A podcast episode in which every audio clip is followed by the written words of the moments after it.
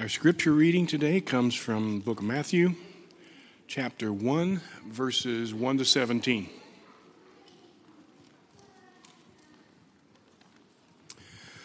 The book of the genealogy of Jesus Christ, the son of David, the son of Abraham.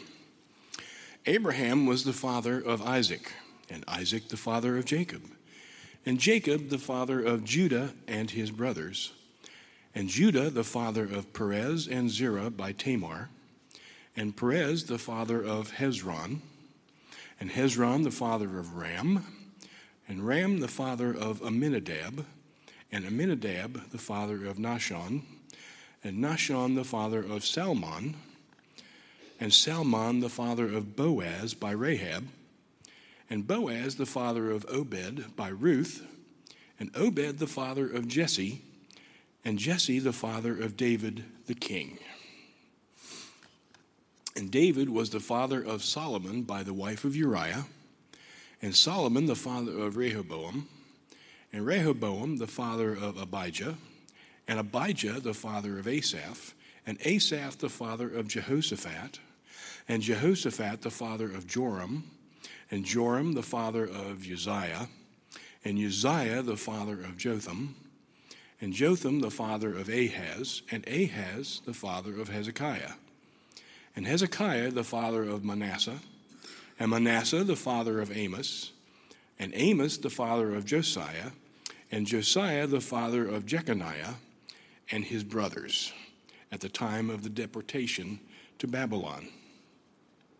And after the deportation to Babylon, Jeconiah was the father of Shealtiel and Shealtiel the father of Zerubbabel, and Zerubbabel the father of Abiud, and Abiud the father of Eliakim, and Eliakim the father of Azor, and Azor the father of Zadok, and Zadok the father of Achim, and Achim the father of Eliud, and Eliud the father of Eleazar, and Eleazar the father of Matthan, and Matthan the father of Jacob, and Jacob the father of Joseph, the husband of Mary, of whom Jesus was born, who is called Christ.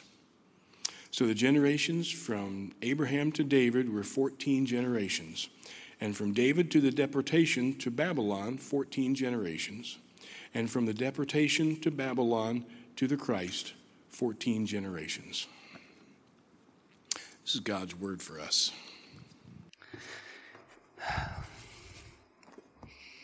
Everybody was excited to get out of Deuteronomy for a second until Mike got up. Church, it's so good to be with you. If you have not already opened your Bibles, please open them to Matthew chapter 1, where we're going to be spending our time looking at the wonderful news of Christmas. Before we do that, let's pray together as a church. Father, so gracious that you would save a people, that you would rule a people in kindness. And Lord, we are opening up your word right now. Holy Spirit, we need you. We need you to illumine these words and to make the gospel glorious to us. The rain reminds me of two responses of enjoying cold, rainy weather because it reminds us of coziness and it reminds me of those that look at this and feel downcast. And Lord, I pray for those here that come in joyous, that they would be further encouraged in the gospel. And I pray for those that are downcast and feel alone, that, Lord, you would lift up their face to see the King of Kings who loves them and offers good news of exceeding joy. It's in your name we pray. Amen.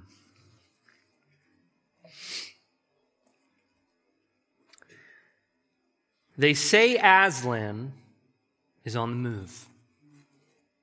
Perhaps has already landed. And now a very curious thing happened None of the children knew who Aslan was any more than you do. But the moment the beaver had spoken these words, everyone felt quite different.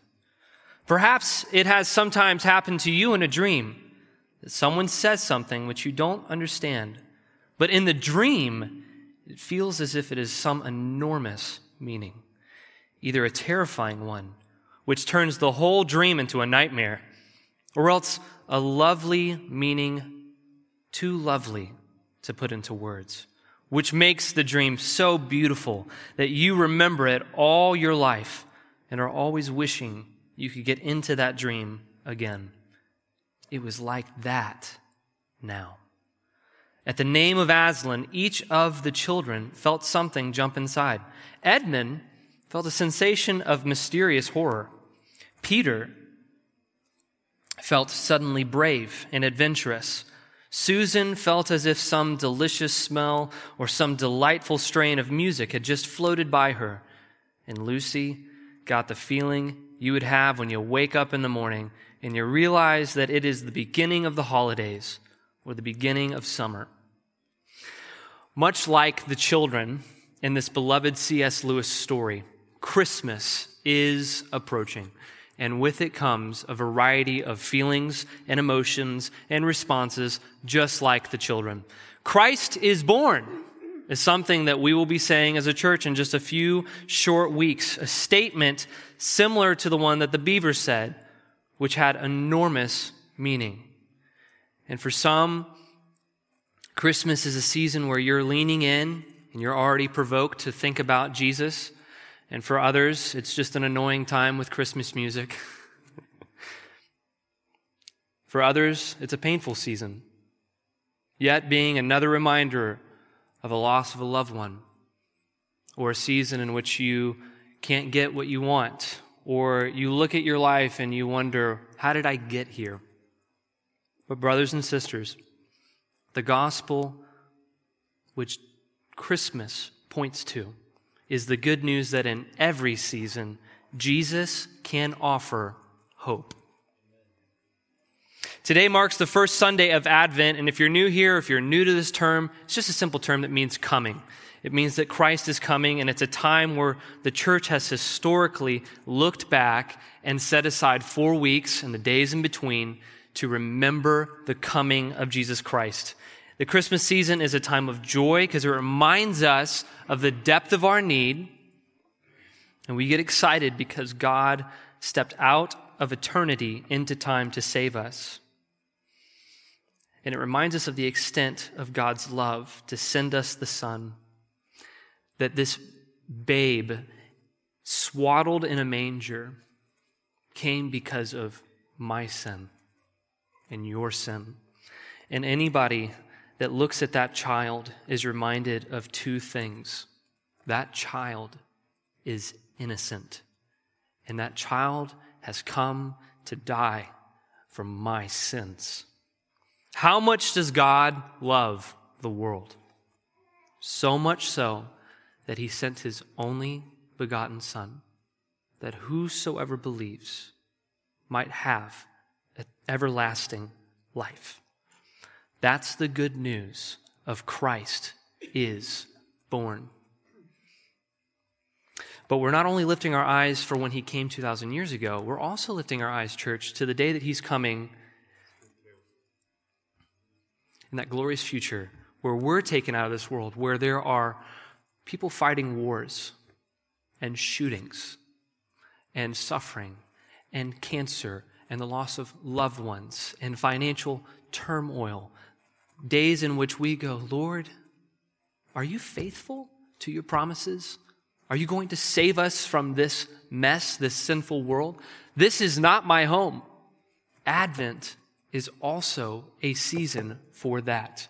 It's a, it's a remembrance and an anticipation of what the Lord has done and what he will do. And that's why we're studying the first two chapters of the Gospel of Matthew. These chapters speak of a king that's coming to rescue his people, a Messiah.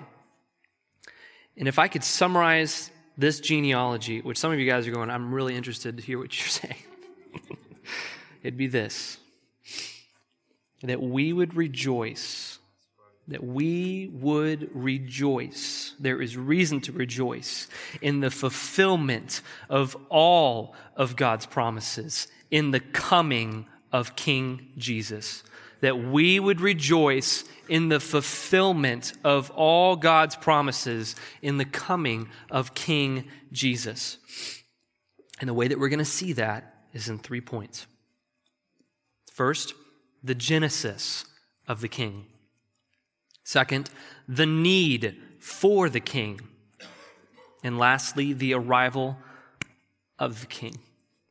So look with me, verse 1, the genesis of the king. The first place that we're going to stop in this genealogy before this long list of names is verse 1. This first verse of Matthew's gospel, I argue, is the title sentence of Matthew's work. Oftentimes, when we read Matthew, I'm guilty of this, guys. When we read this, we read Book of the Genealogy, and so we go, ah, Matthew is just talking about this ginormous list of names. But that's not the case, and that's not what I'm arguing. I think that this verse is the tell, the title of what he's getting across in his whole gospel.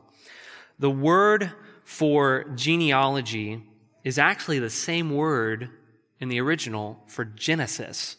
And that word we actually see again in verse 18. If you look down in verse 18, now the birth that's the same word. Now, the birth of Jesus Christ took place in this way.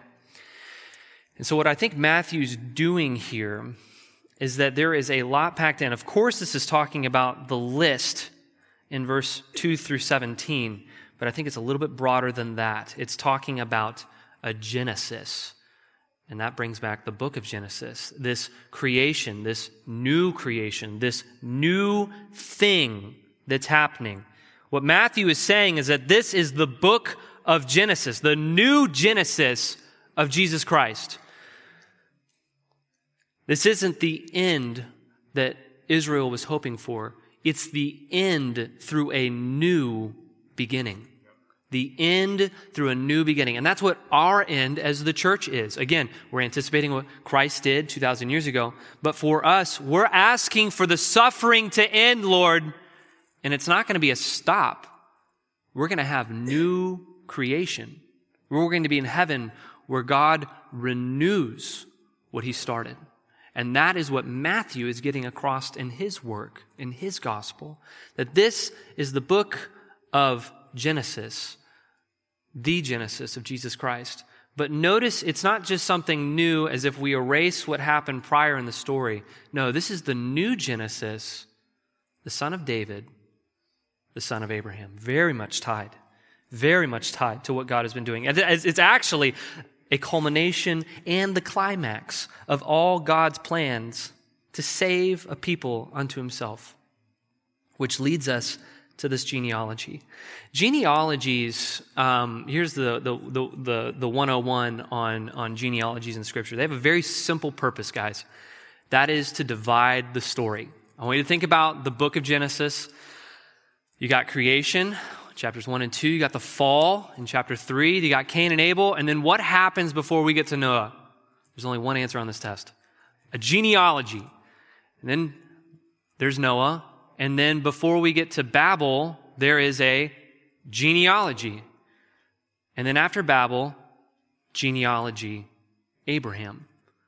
And so the, the, what, what, what it does is it helps keep the narrative and the focus on the story. So you don't get confused. I'm talking about creation and the fall. I'm talking about Noah. I'm talking about Babel, new beginning, Abraham. That God makes a promise to save. And what Matthew's doing here, right from the start, by the fact of there being a genealogy, beginning of his gospel, church, this is something new. This is a new story a new chapter. This isn't like what we would read in the Bible where we'd see Abraham and then Isaac comes on the scene and we read about that, and then we read Jacob, and then we read Joseph, and then we see Moses, and then we see Joshua, and oh, here is the king, kingship going from Saul to David. Here's the mantle going from Elijah to Elisha. No.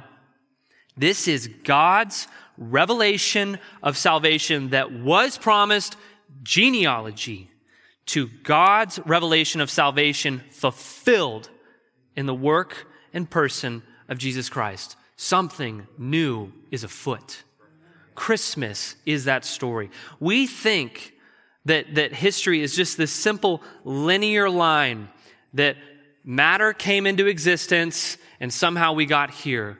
Matthew is making the point that God created and something, something changed. We're no longer looking forward. We are in one sense, but we're looking back.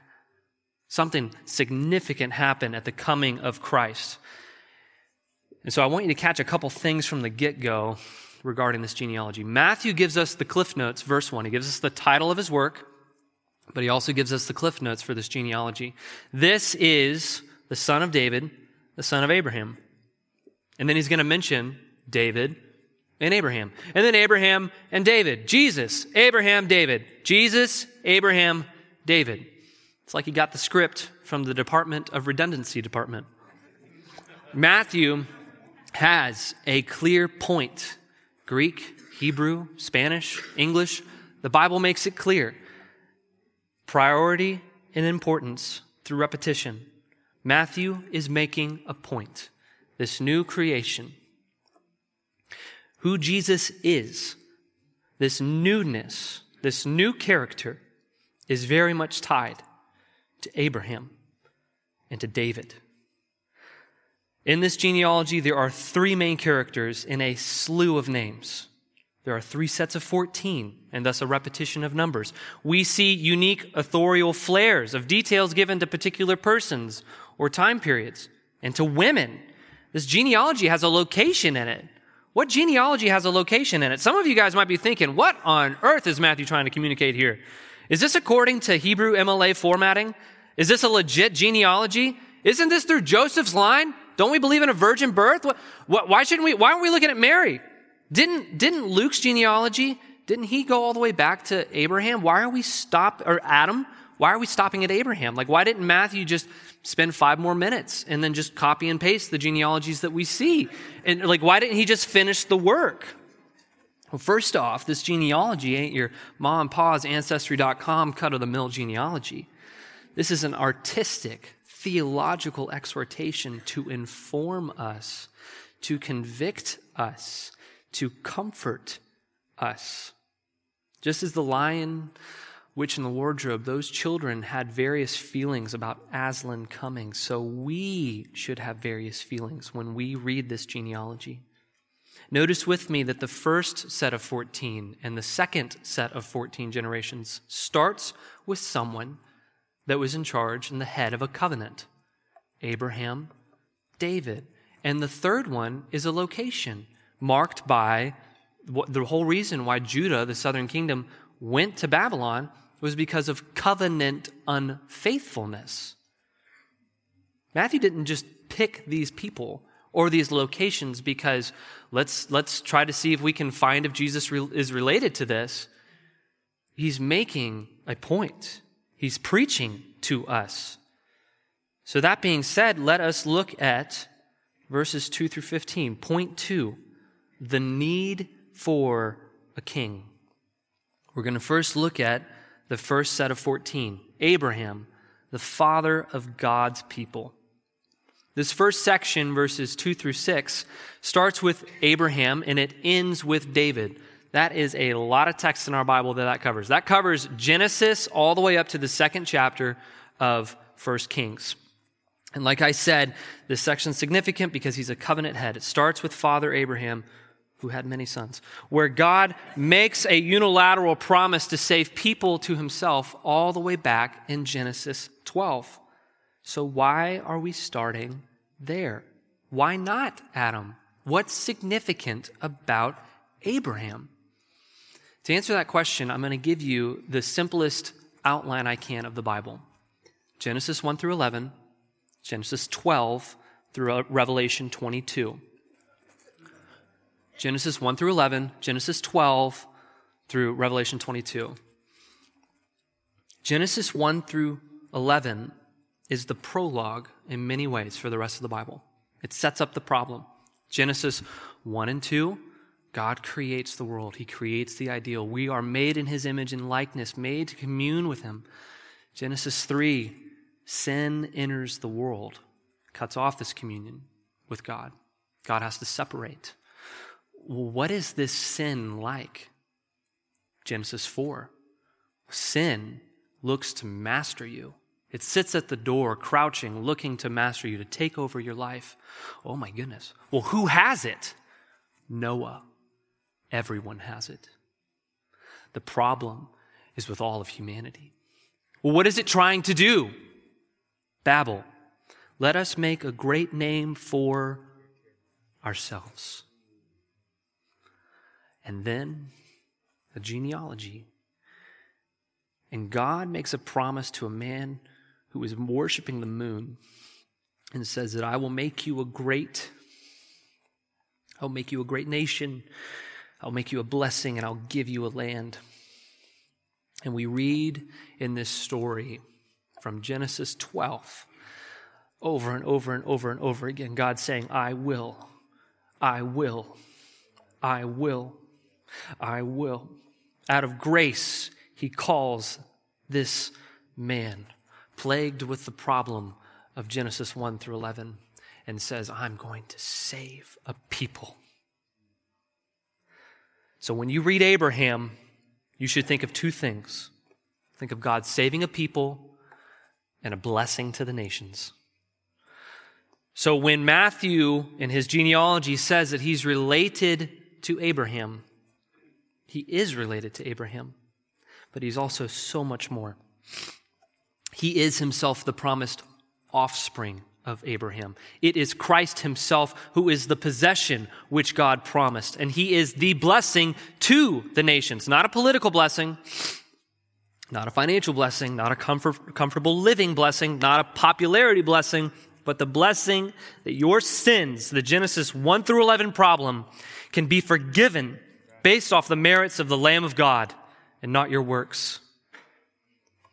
Abraham and Jesus relate to today in this moment because God committed himself to saving a people from their sins. Our greatest need today, whether you recognize it or not, whether we recognize it or not, is that our sin must be dealt with. Sin removed us from communion with God, which is what we were made for. Sin removed our humanity. We act in inhumane ways. People kill each other. We dehumanize people and infants, and you name it. We don't act as we should because of Genesis 1 through 11. Sinfulness corrodes us.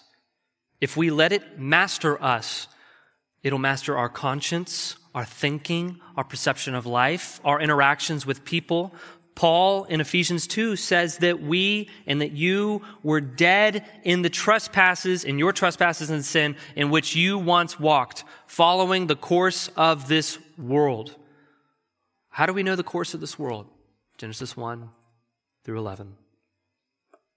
We were dead in our sins. And it started in Genesis 3. And God first promised to save a people. We made a covenant to save a people in Genesis 12. And the relevance of that is 1 Peter chapter 2. That in Christ we became a people for God's own possession. Peter says this, you, but you are a chosen race, a royal priesthood, a holy nation a people for his own possession, that you may proclaim the excellencies of him who called you out of darkness into his marvelous light. Once you were not a people, but now you are God's people. Once you had not received mercy, but now you have received mercy. Church, that's Christmas. That text right there is impossible apart from Christ coming, the King coming. And so, section one of this genealogy ends with the most important person, the second most important person in this genealogy, David the king. He is the only king. Did you note that? He is the only king mentioned in this genealogy with that title. There's a slew of kings in here. He's the only one called the king. The only one. So let's look at the second set of 14. David, the king of God's people. 14 generations. David, the son of Jesse. David, the king. Towering figure in the Old Testament. Not only represented the best leader for Israel, ushering in the golden age of their history, but he also represented ideal humanity in many ways.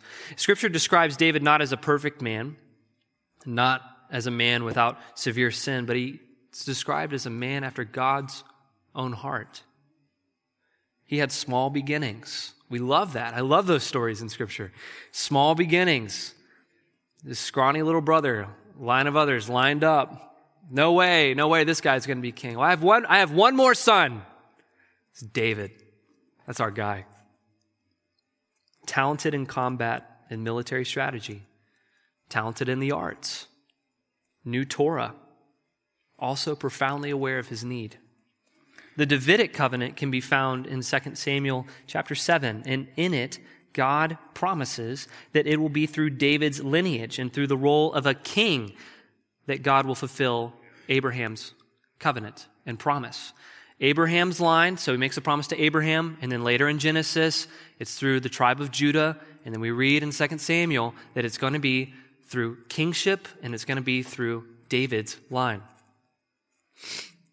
The Davidic covenant promises an everlasting kingdom and a blessing to the nations through God's man, his king, which can be found in David's line. So when we think of David, we ought to think of salvation through God's rule under God's king.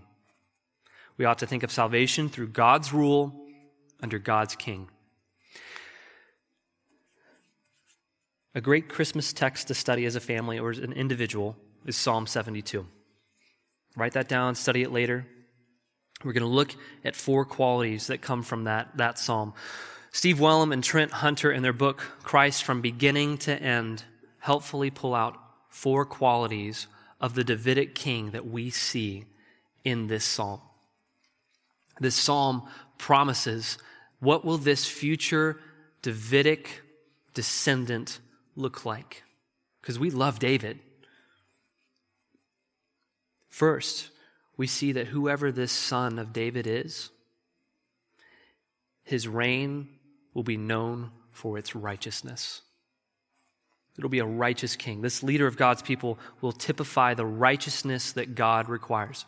God's man leading under God's rule. And we can resonate with that. We long for a righteous ruler.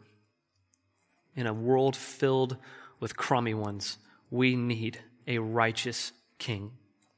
Second, we see in this psalm is that this king is going to be defined by an eternal reign.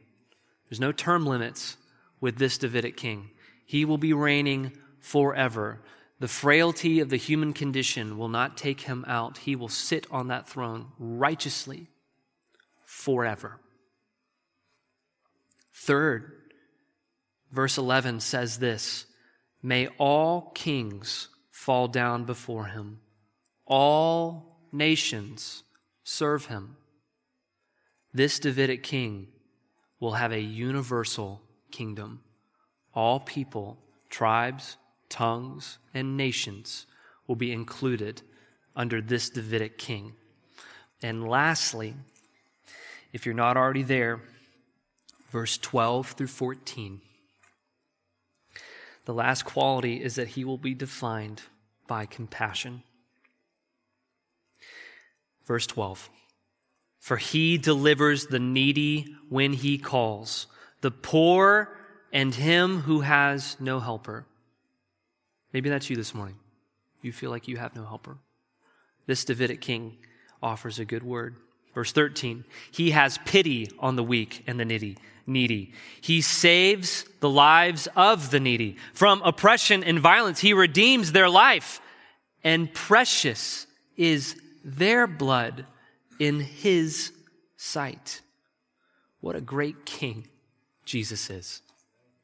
What a great king that we serve. And that's why we anticipate Jesus Christ. Because in our weakness, in our neediness, when we had no help, And we're well aware of our problems. Christ, this king, this qualified, righteous king, ruler, he loves to love you. He loves to provide for you. What a king we serve. The rest of that lineage in section two, things start going downhill because we start seeing king after king after king after king after king after king that do not measure up to David. And Israel, specifically Judah, starts tail spinning. And what is the last line?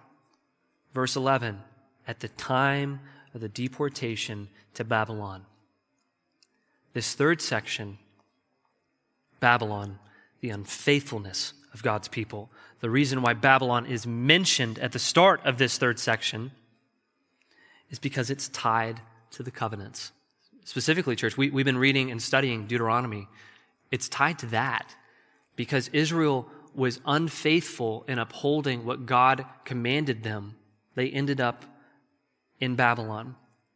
How can God, or how can we be a blessing to the nations if we're outside of Israel, if we're in Babylon? How on earth is God going to lead us through this Davidic descendant if we literally have no king? We, we are a, an oppressed nation inside of another nation. How will God save us if we've been delivered to Babylon? My sin, do you guys remember the temple? You remember that temple? God's presence? Yeah, my sin was the reason why that was destroyed. And then my family all had fish hooks in our mouths, tied the lines, single file led to Babylon. I'm well aware. I'm well aware of my sin. And I'm well aware that my position got me here. How is God going to be faithful to me? The nation of Israel at the point of Matthew, New Testament, they're under Roman rule. They're just a province, there's no king, and they're controlled by someone else's godless nation. Not much blessing going on. When we read Babylon, we should be thinking of a church or a people in exile due to their sin, waiting for God to give them a Messiah. I want to pause because I don't want that to go by. Babylon raised a question, and this might be a question, undoubtedly, for individuals in this room. That Babylon raised what if the serpent won? What, what if Genesis 1 through 11 was too big of a problem for Genesis 12 through Revelation 22? Is God faithful? Is sin too big? And maybe you are sitting here and you're overwhelmed by your neediness. You feel alone, though you're sitting next to people. You have despair in your heart. You are taking a pause from talking to God because you, you deserve it. Some self hate is going on. Could I sin in such a way that God can't deliver me? Is there a point in which my need is too great? Does anyone get beyond shame and guilt in this life? Is, is life just a bunch of seasons of pain and suffering with a couple blips of good memories and Christmas presents? To borrow from C.S. Lewis, maybe you feel like it's always winter, but never Christmas. As a Christian,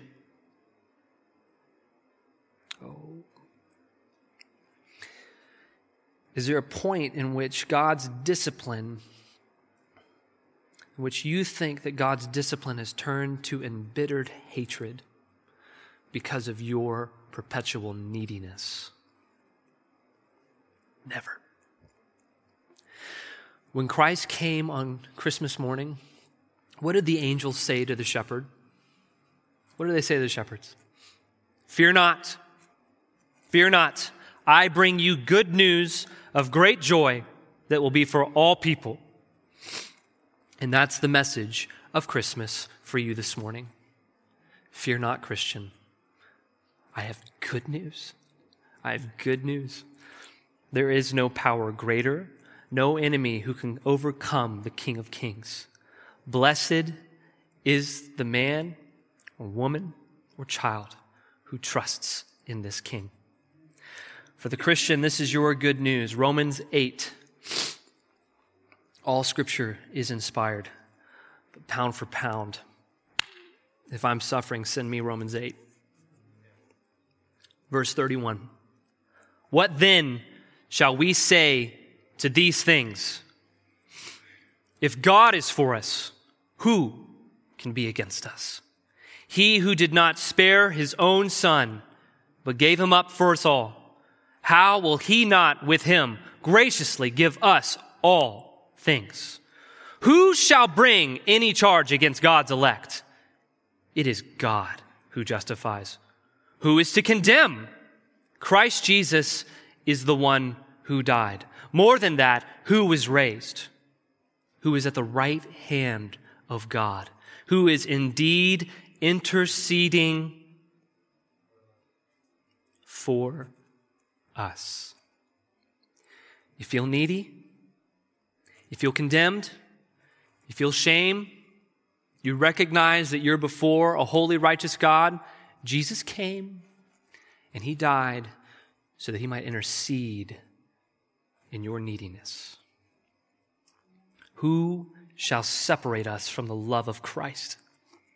Shall tribulation or stress, distress or persecution or famine or nakedness or danger or sword? As it is written, for your sake we are being killed all the day long. We are regarded as sheep to be slaughtered. That being said, do you feel like you're being slaughtered? Am I just suffering needlessly in this life with this sin, with my need. All I, I'm just stuck in a box with my sin and my neediness, and I don't see God's will or purpose in this. What does God say to you, Christian? No. In all these things, we are more than conquerors through him who loved us. For I am sure that neither death nor life, nor angels nor rulers, nor things present anxious Christian, for you, nor things to come, nor powers, nor heights, nor depths, nor anything else in all creation will be able to separate us from the love, from the love of God in Christ Jesus our Lord. Christmas turns.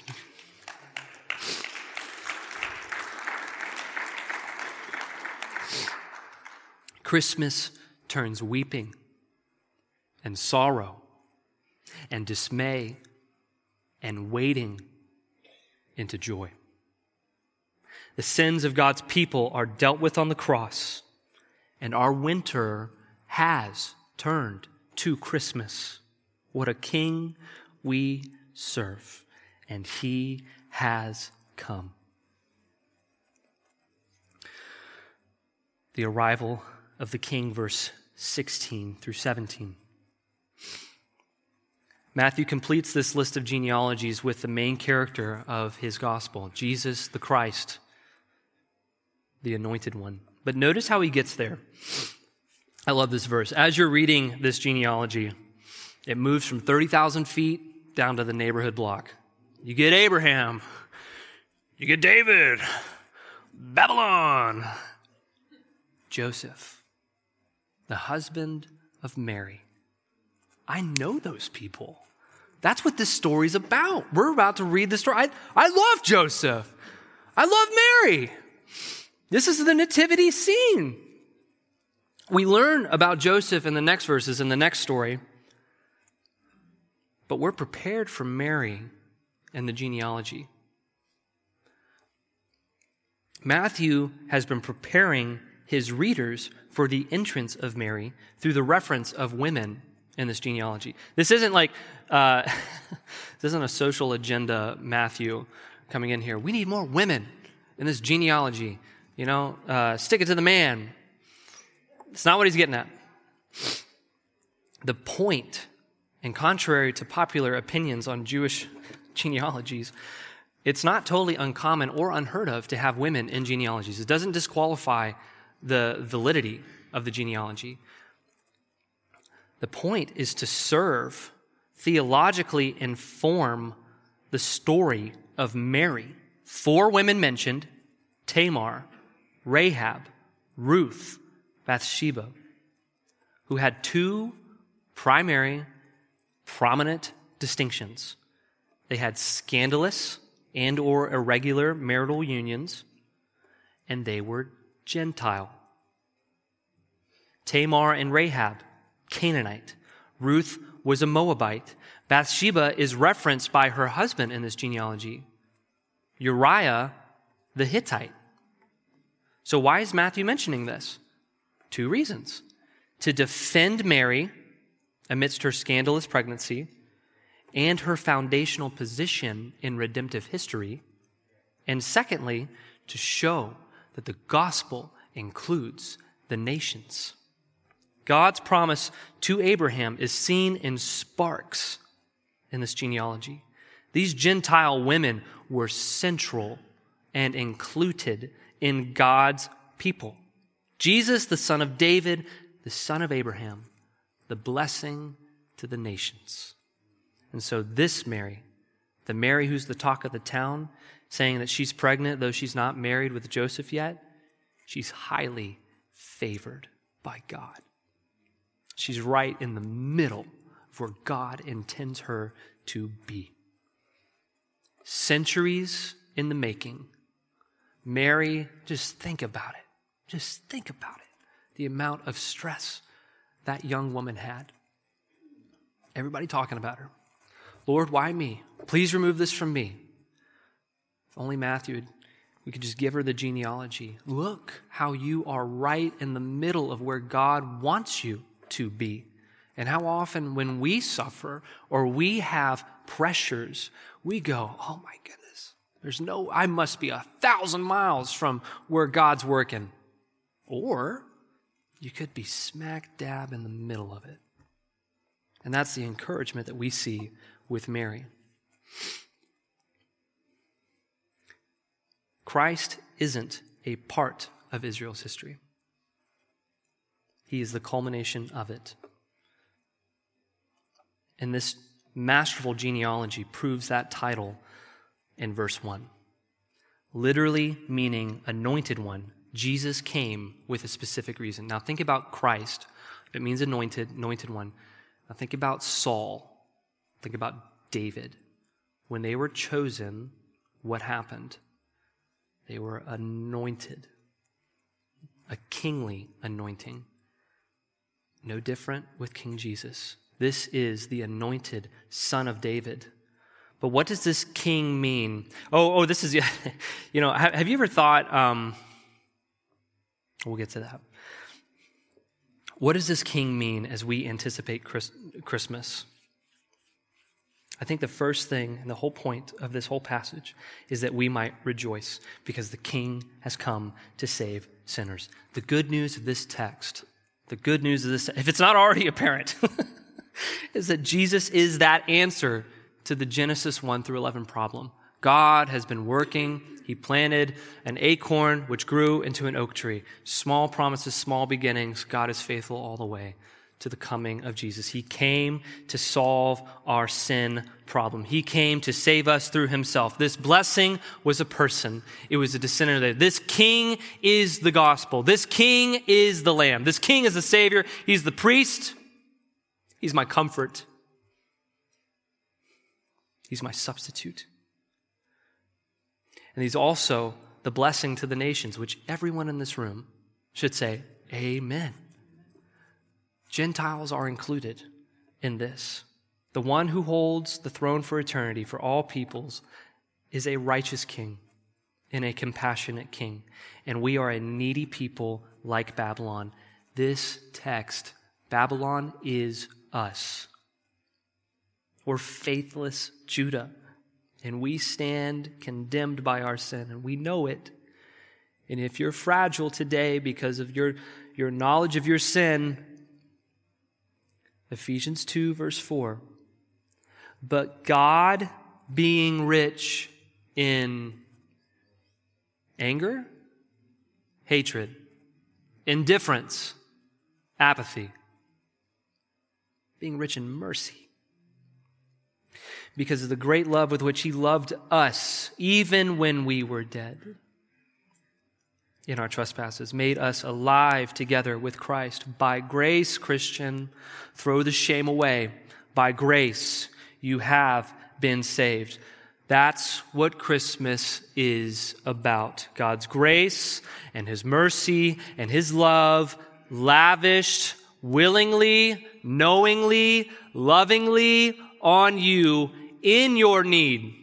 No cleaning up. Faith. Abraham's faith was counted as righteousness, and that is no different for you. God receives glory through the salvation of sinners from every nation. And yet, there is a profound response and need in light of today's what you feel makes it real culture. Jesus is saving individuals, but he is saving a nation. He is ushering in a kingdom, individuals who make up a people. And nations have cultures, they have laws, they have a manner of doing, doing things. There is a corporate identity. And for the kingdom of heaven, that's Christ likeness. It's not some vague or indescribable feeling or a plurality of equal and equally valid experiences, whatever that means. More often the case, those equally valid lifestyles of Christianity are just individuals wanting to be kings of their own kingdom. And you do you doesn't work in the kingdom of heaven. You honor Christ is more fitting for the Christian to say. It's so taboo in our culture to be corrected, we're to have dialogue because we're so individualistic. It's, it, it is an idol in our culture. Don't you dare talk to me about me or dare say what I'm doing is wrong. That's my truth. Don't help me nuance my thinking. Don't correct my experience. Don't speak into my life. Scripture is just so unclear on this point. Well, let's open up the Bible. Oh, I'm good. I'm good. The son of David has good news for you. Your identity and your worth are not found in your self expression or your autonomy, but in the steadfast love and faithfulness of King Jesus' victory in the cross. That's your identity, Christian. In what unites us, your identity and your worth, are not found in your expression or autonomy, but in the steadfast love and faithfulness of King Jesus' victory on the cross, where he died in your place, knowing your need, and he receives all the glory, not from saving perfect people, but having mercy on the needy In a day and age where authority is distrusted, where wolves of the church, true wolves of the church, would say that the gospel is a liberation from empowered community. That the gospel is a libertarian freedom to be autonomous, a king over your own kingdom. The, Christ, the Christmas message says otherwise. It says this Behold the king, the righteous king, the eternal king, the compassionate king all nations and peoples. Serve him, for salvation is found in him alone. Have you ever considered how much the Old Testament defines Jesus? I think that we can get into this. I, I, I sometimes get it, like the the um, I don't know some Jesus films where uh, where he is just this this meek and lowly, fair skinned guy that just is like, you don't, he could cry if you, you know, gave him a slap on the back. Like that's the Jesus of the Old Testament is the king. He's the king. And we can think that Jesus is my doctor, or that he's my vending machine to give me answers for all my prayer requests, or that he's my therapist that I confess my sins to, or that he's my, my savior. That goes right here. And he's my priest. He intercedes for me before God on this table. And, and I'll kind of do my thing over here. And when I need him, I'll go over here. But when we say that Jesus is king, the table is his. When, when Christ says, flee temptation, you're not an advisor to the king. Let's talk about it. You're not on the board of directors. You're a subject to the best of kings, but you're a subject. Your role is to submit. When King Jesus says, Do not forsake the gathering, it's your king that is saying that. Our faith isn't a part time faith, it's an all of life thing. All of my everything at all times under his reign. And if the hairs on the back of your neck like bristle at that, like, oh, be, be subject to Jesus, I like agree with that, but that sounds really harsh, Caleb. That is the culture that is speaking and whispering into your ear. You have an allegiance to the best king. But you are called to be subject to him. He is gracious, he is full of mercy. But why would you be stealing bread from the table in the king's courts? He is an authority. If I'm a citizen of heaven, if he is my king, every decision should be informed by that undeserved grace from the King of Kings. He loves me. He died for me. He invites me to sit his, at his table as family. He changed my life. Why wouldn't I give him my everything? The Christmas story is that the greatest news is not me being the king of the hill, which I'm guilty of that, or of grace empowering me to do whatever I want because Jesus died on the cross, substitutionary atonement, he paid for my sin. I can, I can just do it. The good news is that my, my needy soul can find refuge in this great King, this blessing, this blessed King. For those who know C.S. Lewis's story of The Lion, Witch, and the Wardrobe, when Aslan does come, the world of Narnia does change. Winter turned to Christmas. In Matthew's gospel, remember the book of Genesis, this new Genesis, this king, this promised seed of Abraham. Well, he shows us what happens after he came and he died and he rose again. If you would turn to Matthew 28, verse 16. And you're going to see this genealogy in this text. Remember Babylon. Remember need. Remember neediness. Remember God's promise. Remember his fulfillment.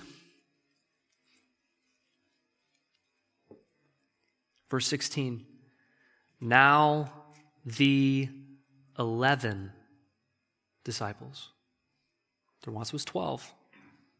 Now there's 11. Went to Galilee, to the mountain on which Jesus had directed them. And when they saw him, they worshiped him. But some doubted. And Jesus came and said to them, All authority in heaven and on earth has been given to me, King of Kings. Go therefore and make disciples of all nations baptizing them in the name of the Father, the Son, and of the Holy Spirit, teaching them to observe all I have commanded as King. And behold, Christian, this is what we're taking. This is what we're taking out of this room. And behold, I am with you always to the end of the age. These broken, doubting 11 men not 12, were encouraged with the authority and the mission of the King and of his promised compassionate presence to the end of this age when he will come again to save us. His presence, where I'm with you always, that's a comfort. It's not a terror. This isn't a micromanaging boss. This is this is the good and kind King who shows compassion. All authority has been given to Jesus. And the blessing is not in a physical state in a couple weeks, it's not in the presence.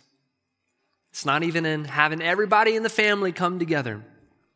The blessing of Christmas is that our sins are forgiven because Christ came and he comes again. Let's pray. King Jesus, we adore you. We love you. And we stand as needy people in need of a great Savior. And we thank you, Father. We thank you, God, that you would send the Son in view of our need, to meet our need, and to bless us despite the lack of blessing we bring. We thank you for the gift of the Holy Spirit who resides with us, Lord, and we look we look for that promised day when you will return to save us finally from a world full of war and sickness and trouble, where you're going to reunite us with you. Lord, come quickly. May I pray. Amen.